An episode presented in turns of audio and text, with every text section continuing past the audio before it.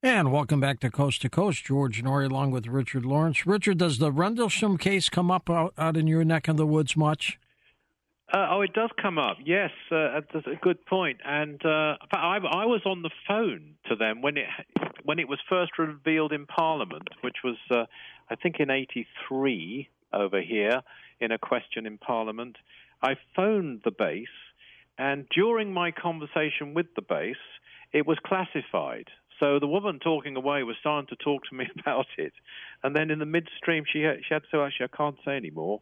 and that was the end of that. But no, it's a big case, and Margaret Thatcher is believed to have known about it, and is, is believed to have said, um, "You've got to get your facts right, but you can't tell the people." And that's according to one uh, journalist who, who knew her and had a conversation with her and wrote a book all about it. So it, it's covered in my book, and it's certainly a, a big. It's not quite Roswell, but it's it's that kind of stature over in Britain. Overall, what do you think of the UFO phenomena? What do you think's happening? Well, I think, and that this is the point. I think two well, two main things are happening. I think the, the extraterrestrial intelligences who are interested in this Earth, they're interested enough to obviously, as it would seem, play around uh, with with uh, craft. I mean, according to Graves, one of the witnesses, UAPs, as they now call them, have been seen in all areas where the U.S. Navy is operational. In all areas, he said. And Commander Fravor is as senior as it gets, really. He said UAPs are definitely not from this Earth, and if they'd been hostile, we wouldn't have been able to defend ourselves. So they are obviously doing this deliberately. They may have even allowed them to retrieve craft deliberately, and it's all leading up to uh, people sort of getting off their backsides, really, and, and it, it, finding out the truth of the message. And this is why my book's called UFOs and the Extraterrestrial Message. If it was just UFOs, as I said earlier, it would just be about a, a, a craft. It would just be like talking about Sri Krishna's chariot instead of his wisdom. It's got to be about the message and the beings within it. And for that, you have to look at the claimants. And I, I just leave people to, to, form their own conclusions. I try to keep, uh, uh, certainly my website, which is richardlawrence.co.uk, keeps the sort of latest developments. And people can can look at those and they can look elsewhere and then form their own conclusions. Uh, it's really up to them. I do think this, though. I also think that what's come out here is an attempt by government to control. Always to control the agenda. And I think that's because the governments either don't have these answers as to what their message is and why they're here, or they don't want us to have them. It's one or the other. And so they don't mm. want people looking elsewhere. That's why, because people say, well, why have they covered up? It's not just America. There are programs going on in Russia and China, uh, it's been revealed, uh, of a similar nature within their governments. Say Britain is a joke, but that's if, you know, they're telling the truth, which is very unlikely, I would say, because we know they've lied. We know that Winston Churchill himself was lied to about flying saucers. That's come out under our Public Records Act by his science advisor. So if prime ministers get lied to, I mean, Bill Clinton has come out and said he couldn't get to the bottom of Roswell. Nobody really told him. And Obama doesn't seem to know. He knows they're there, the UFOs exist. He never really got proper answers. There's something going on, and there's people behind the scenes, uh, behind governments even, who don't want us to know. So I think the next step is for people to make the effort. And there's one positive message I would put out. I do believe that every step we take towards them, they will take two towards us. They, the extraterrestrials. If governments are allowed to hide the craft they've been given, then uh, and we let them, then they can't come much closer. They won't interfere with us. That's my personal conclusion. That's the view of the Aetherius Society. But if we are proactive, if we make an effort, if we look into it, we will find the truth. Or they would have done something to us a long time ago, Richard. So true so true. And all you can see from the records, you know, you can go to Elijah, definitely you can go to Moses. And as I mentioned, you can go to the Star of Bethlehem, and you can go to the one, the Buddhists have great texts as well on this. How about the miracle of Fatima? Exactly. That's a that's an incredible case, is it not? Miracle of Fatima. Uh, this is, you know, I'm not going to say every great miraculous spiritual happening is linked to UFOs. I think that's another mistake that can get made. Also on the negative side, with people's uh, unpleasant experiences, they attribute it to aliens when it may well not be aliens at all, and uh, very often I think it isn't. Um, so you've got, you know, I'm I'm sorry to say, you've got great angelic forces. You've got the opposite, and I know you cover that quite a bit on your show. Yes. Um, and so they they might even pretend to be uh, alien intelligences, just like at one time they were all pretending to be, you know, ascended masters and bodhisattvas uh, a hundred years ago. Uh, some of these interfering forces, you can get that, and that's just a shame. But again, I, I'm very confident. People apply their intelligence, their logic, their open mindedness, they will get to the truth. What do you think the next step is? So we have this congressional hearing. What happens next? I'm, I, I think the next step, I, I gather there are already more whistleblowers being lined up. I think they need to confirm, uh, because we have clear evidence from the witnesses, and it seems a lot of the congressmen and women, at least, were on the same page as them. But we do need the government officially now to come out and confirm some of these things. Yes, their UFOs exist, and yes, some of them are extraterrestrial. I mean, Dr. Sean Kirkpatrick, who, who runs the AARO, the All Domain, I've got to keep remembering this, Anomalous Resolution, Anomaly Resolution Office, um, he uh, has basically said they're looking at 5%. I think he's looking at 800 sightings, alongside the fact that he says he's lying awake at night worrying about extraterrestrial invasion, which I don't believe, by the way, at all, but that's what he's saying. Um, or if he is, he's very misguided. Uh, but he's looking at these 800 people. I think there's another thing I would say here, actually, George, that isn't it strange that where governments do get involved in this, it's generally their ministries of defense. Yes. You know, it's not the communications department or some other department or even, you know, education department. It's the Ministry of Defense. So the people who work there are programmed to be looking for hostility before they even start uh, and it's not ideal at all. Um, but I do think, anyway, they need to come out more officially now from a higher level, and also other governments. And I must say it over and over again well done, the American democracy, for enabling a, a, an activity like this. But it does need to go a lot further, and it needs to have more high level official people coming out, not after they retire, like Obama and Clinton, not just that, while they're in office. That's where it needs to go next. Let's go to take some calls for you as they line up. Brennan's with us in Kentucky, east of the Rockies. Hey, Brennan, go ahead.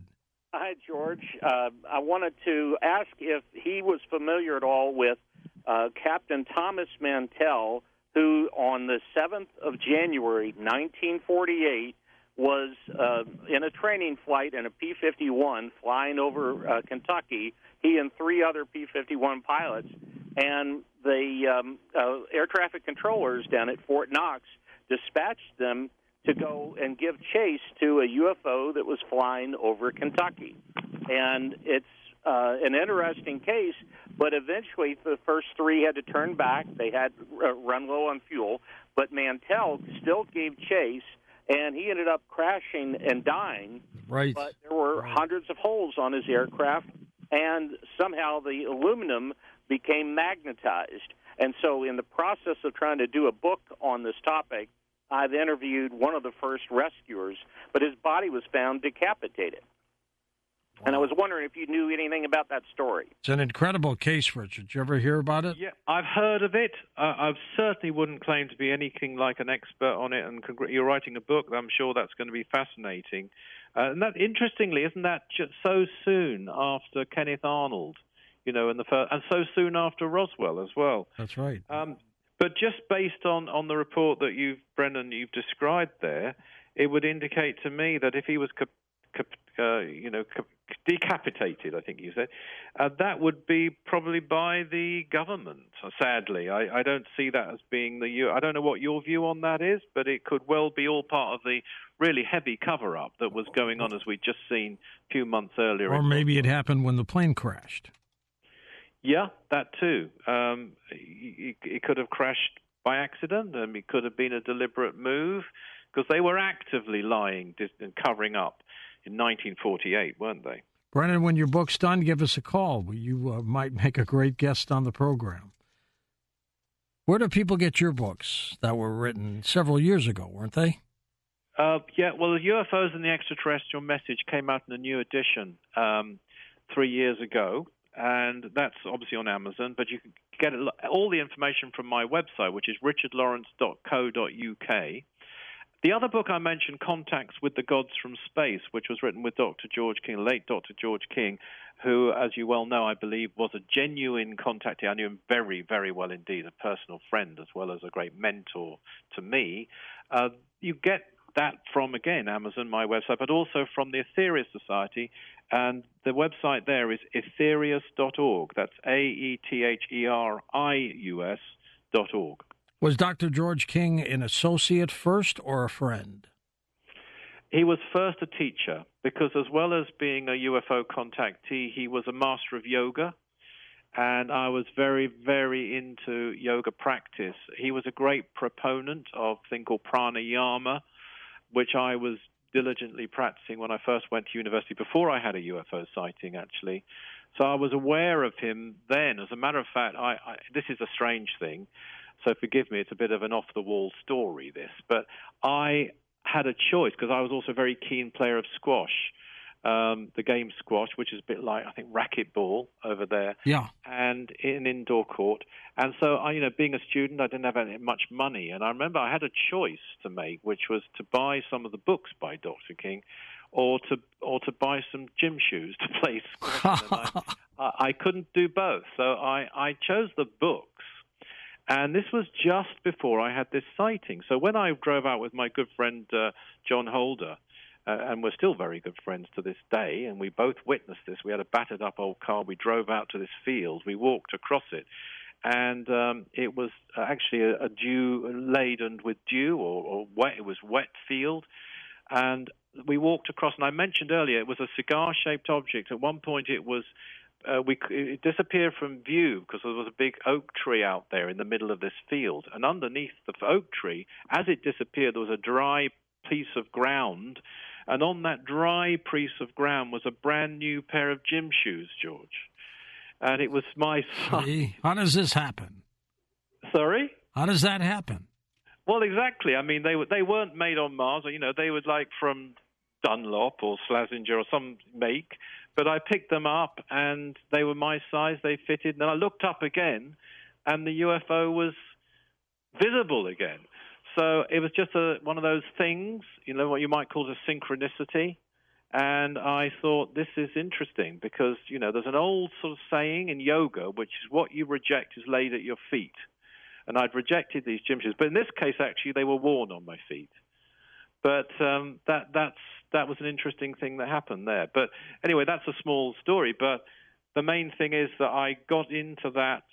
You know, there was a concurrence then between Dr. George King's books and UFOs, and so I went on, and and he was, as I say, became a, a mentor, a teacher, and later we became very firm. I would say for the last 20 years of his life, we spoke every day, either on the phone or in person, that close.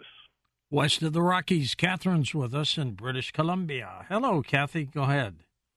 Hi, everybody. Hey, Richard. There's um a question in my mind because it's it's it, it always plays when somebody will not answer me. So I'm thinking, okay, by the government not answering, it, they're actually saying everything that tells me they're hiding a lot of things. I'm just wondering if you think that way too. By not yeah, answering, Richard, are they hiding things? Uh, they're they're not. They're. I think they are. Do you mean sorry? And I'm sorry. Somehow the line just broke up a second. What was your name again, please? It was, was it Kathy? Catherine, but she's hung up. Oh, Catherine's hung up. Okay, yeah. So are they are they hiding the information? Are we talking about governments here, or are we talking about the extraterrestrials themselves? Governments primarily Governments, absolutely beyond any doubt whatsoever. That's absolutely proven now. You know, during the uh, the, the Soviet period, just towards the end of it, actually, when Gorbachev was in power, uh, and I would say this would be a very, very early 90s. They had this thing Glasnost, and they started to be open. They started not hiding things. And one of the things they didn't hide then was UFO information. And you're probably very familiar with this, uh, George, but it's in my book um, that they released the full papers actually in my book. They released some documents about an incredible occurrence in a place called Voronezh in 1989 in which a craft came down in a park in front of a crowd of about 30 people and it landed. And the the people were stunned. And then out of the craft came a tall being. And it pointed a, what appeared to be a gun at a boy in the crowd who was crying. And when it did the boy completely disappeared Jeez. and then then pointed the gun again the boy reappeared the, the intelligence, whatever it was, walked back into the craft. The craft flew off, leaving indentations in the ground. The boy is no longer crying. And that was basic, the summary. I mean, it's a bit more to it than that, but it's a summary of this case. I think it's about six or eight hundred miles from Moscow. And this suddenly was not hidden. It came out um, under Gorbachev, along with a lot of other things that were coming out. But this attracted a lot of attention, of course. I brought this to the UK. I and it was treated absolutely disgracefully by the media, I think, in the West. Um, because there, there was a government in a short period of it. It wouldn't happen now, I don't think, under Putin, but it happened then and it was treated in the most pathetic way by the media. You almost don't need a cover up for one of for the media. I, I remember there was there's a paper over here that in, in a place we call Fleet Street in London, one of the main daily newspapers here. I had some absolute evidence of a contact that Dr. King had connected to a nuclear base. And I know there's been some fascinating stuff in America with nuclear bases, oh, one sure. in Montana, for example, in the 60s. This was in the 50s. It's a place called Windscale. It's now been renamed, typical, renamed Sellafield. And there was this accident that was covered up. Dr. King published stuff. Years later, it was proved correct, 30 years later. Uh, so we're in the 80s. I went along and talked to the editorial board, the associate editor, and some of his team in, in, in a meeting, I said, look, I've got absolute clear cut proof here of this case. And they looked at it, and I'll never forget the associate editor turned to me almost beseechingly and said, and he was one of the most honest journalists I've ever met, actually, because this is what he said. He said, Richard, what do you want from us? What on earth can we do? We aren't here to tell the truth. We're here to tell the truth our readers want to read. Interesting and take I, on all Yeah, that's a very strangely honest thing, and but you know, very unsatisfactory. Uh, but there you are. I mean, and I've had many other cases with the media here. So my point being, sometimes you don't need government cover-ups. The cynicism of the media is enough. Not, I've got to say, the great coast to coast AM though with George Noory, because that you, you're trailblazers. Richard, we're going to come back and take final calls with you in just a moment, right here on Coast to Coast AM. And welcome back to our final segment here, George Noory with Richard Lawrence. Richard, would you call the three who testified before Congress whistleblowers?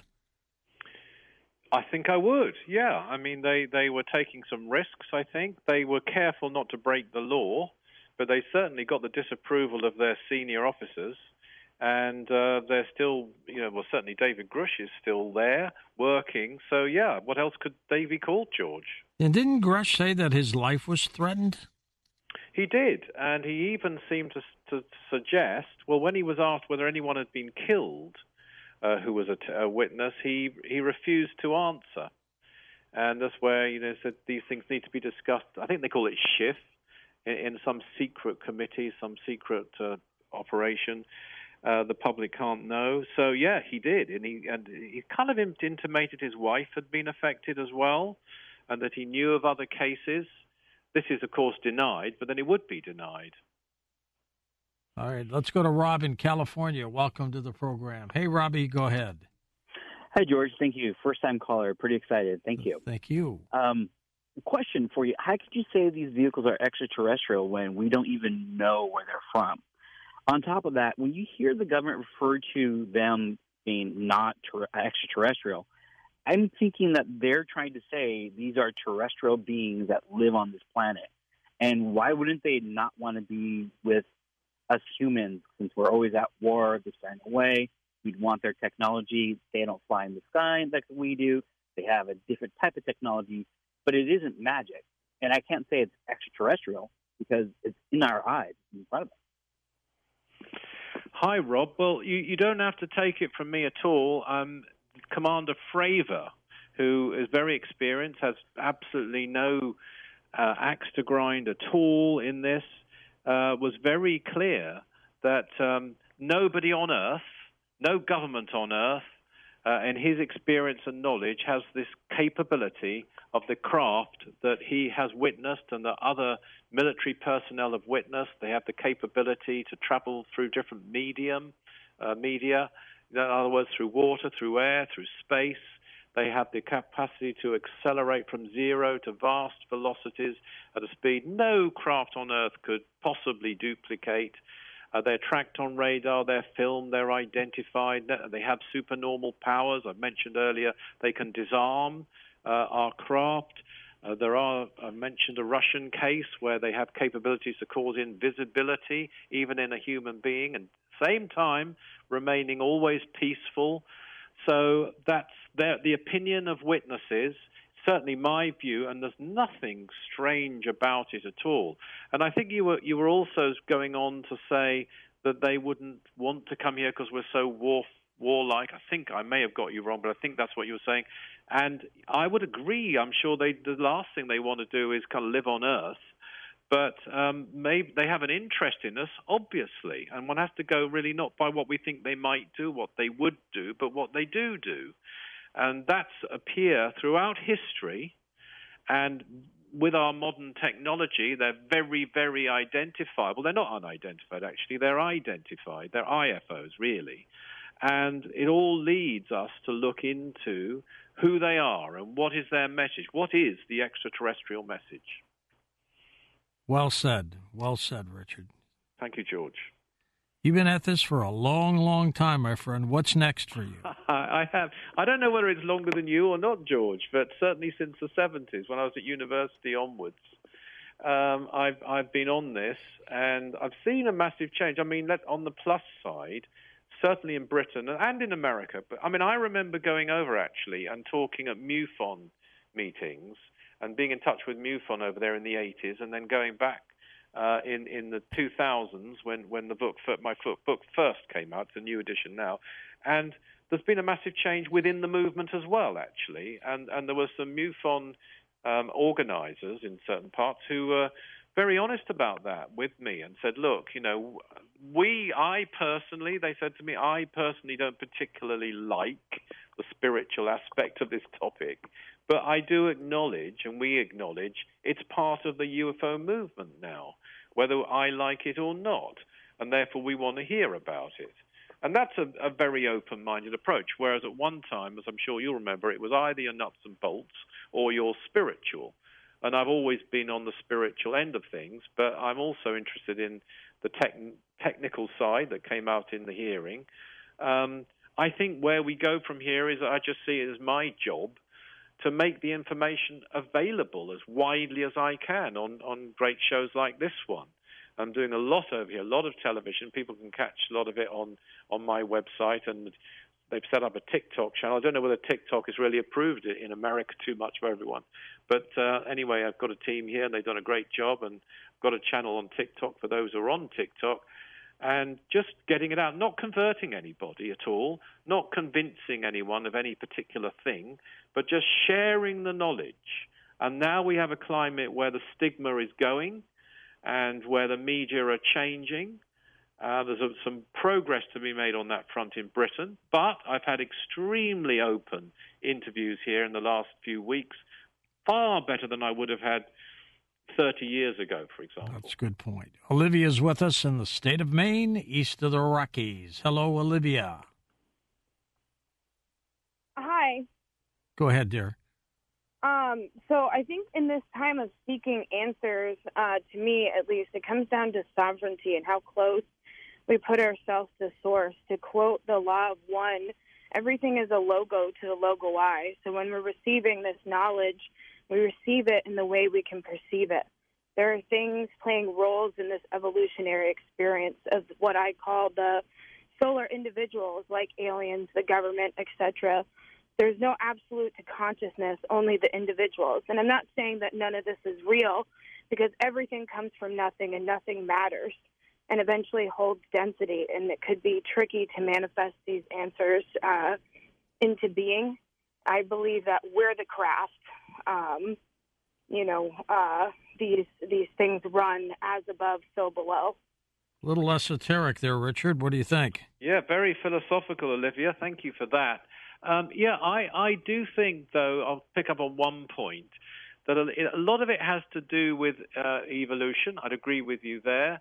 Or one might call it consciousness advancement, or whatever phrase one wants to use, as to how open one really is to truth. I mean, I did do one interview not too long ago over here uh, and one of the interviewers, one of them was great, someone I've known for some while, and the other one was on the cynical end of things. And she said, you know, I'm only interested in facts. And so I pointed out the Star of Bethlehem couldn't have been a star. And she said, well, that was a miracle. So, you know, as a miracle of fact, I actually think, I said it to her, well, it actually could be both. Um, it is about consciousness. So I'd agree with Olivia to that extent that, you know, it's how open minded we truly are, how much we're really pursuing truth, whatever, despite the dogma. And you get dogmas in religion and you get dogmas in science too. And if we can rid ourselves of those dogmas and just really look for the truth, we won't find much difference between science and religion at all. Good point. Frank in Hollywood, Maryland. Take it away, Franco. I have to ask a question before I can ask my question. From what you know of radar and invisibility, uh, does a craft have to be made of metal before it can be detected? And invisibility, is it, you can't see something that's invisible, but can you feel it? Like, could you bump into a ship that you couldn't see? And I have a comment we have more sightings than ever before, and I believe that these uh, extraterrestrials are scouting us, and they're going to keep us from using our nuclear weapons because they've the testing has opened up a, a portal. That's why they some of them came here. So the questions on invisibility and and radar uh, does it have to be made of metal before it can be detected?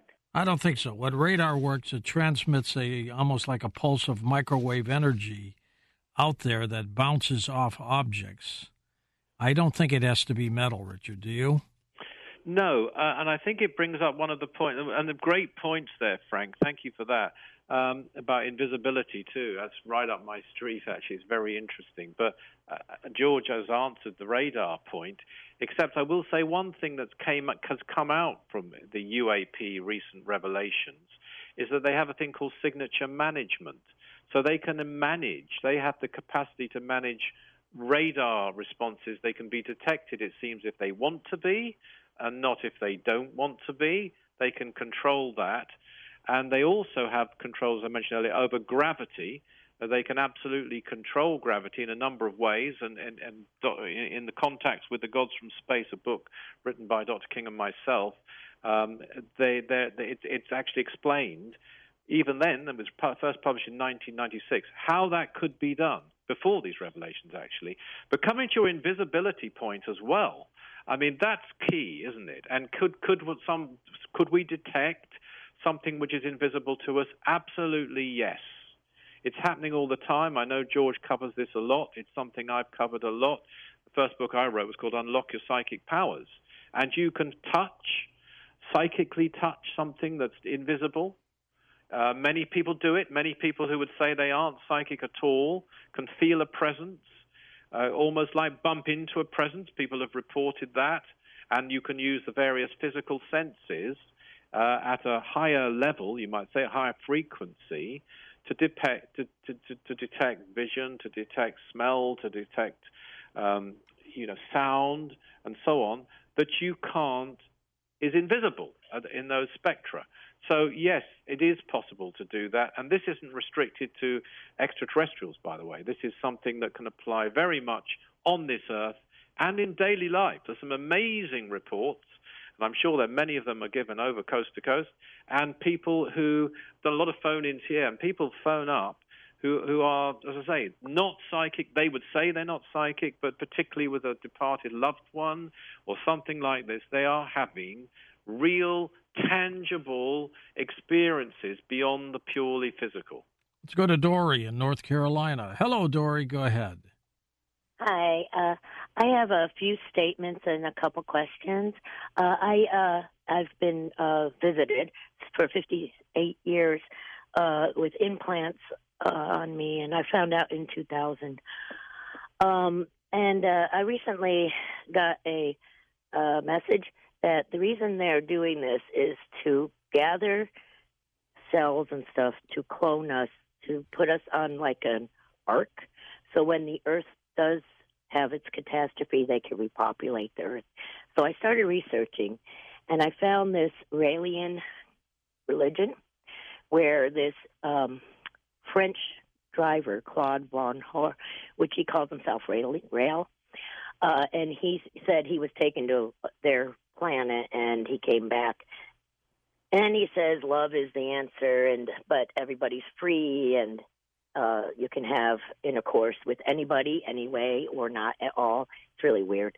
Well, it is weird. We only got about a minute left. And what do you think of the possibility that they're hybriding and they're just using us as a cattle farm, Richard? I I, um, I don't believe it myself. I respect other people. I've met Rael in a TV studio, sitting on a throne in a silver suit when I met him, and I, I'm aware of his views. He's fully entitled to them, and he has followers. Uh, it's not not all of them. I'm not saying I don't agree with all of them, but not that particular idea. Um, actually, no. I think they wouldn't interfere with us in that way, and that's what all these witnesses, these whistleblowers, seem to be saying too. Richard, take a bit, uh, 30 seconds or so. Tell us where we can get your books and about your website. So, my website is richardlawrence.co.uk, and you'll find a TikTok link there if you're on TikTok as well. Uh, the Aetherius Society, of which I've been secretary for over 40 years over here in Europe now, that's uh, at Aetherius, A-E-T-H-E-R-I-U-S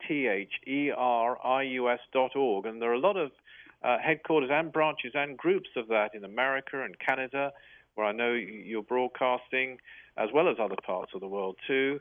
And do get in touch with us. If I can answer any of your questions you haven't been able to get over on the show, uh, just contact me, richard at richardlawrence.co.uk.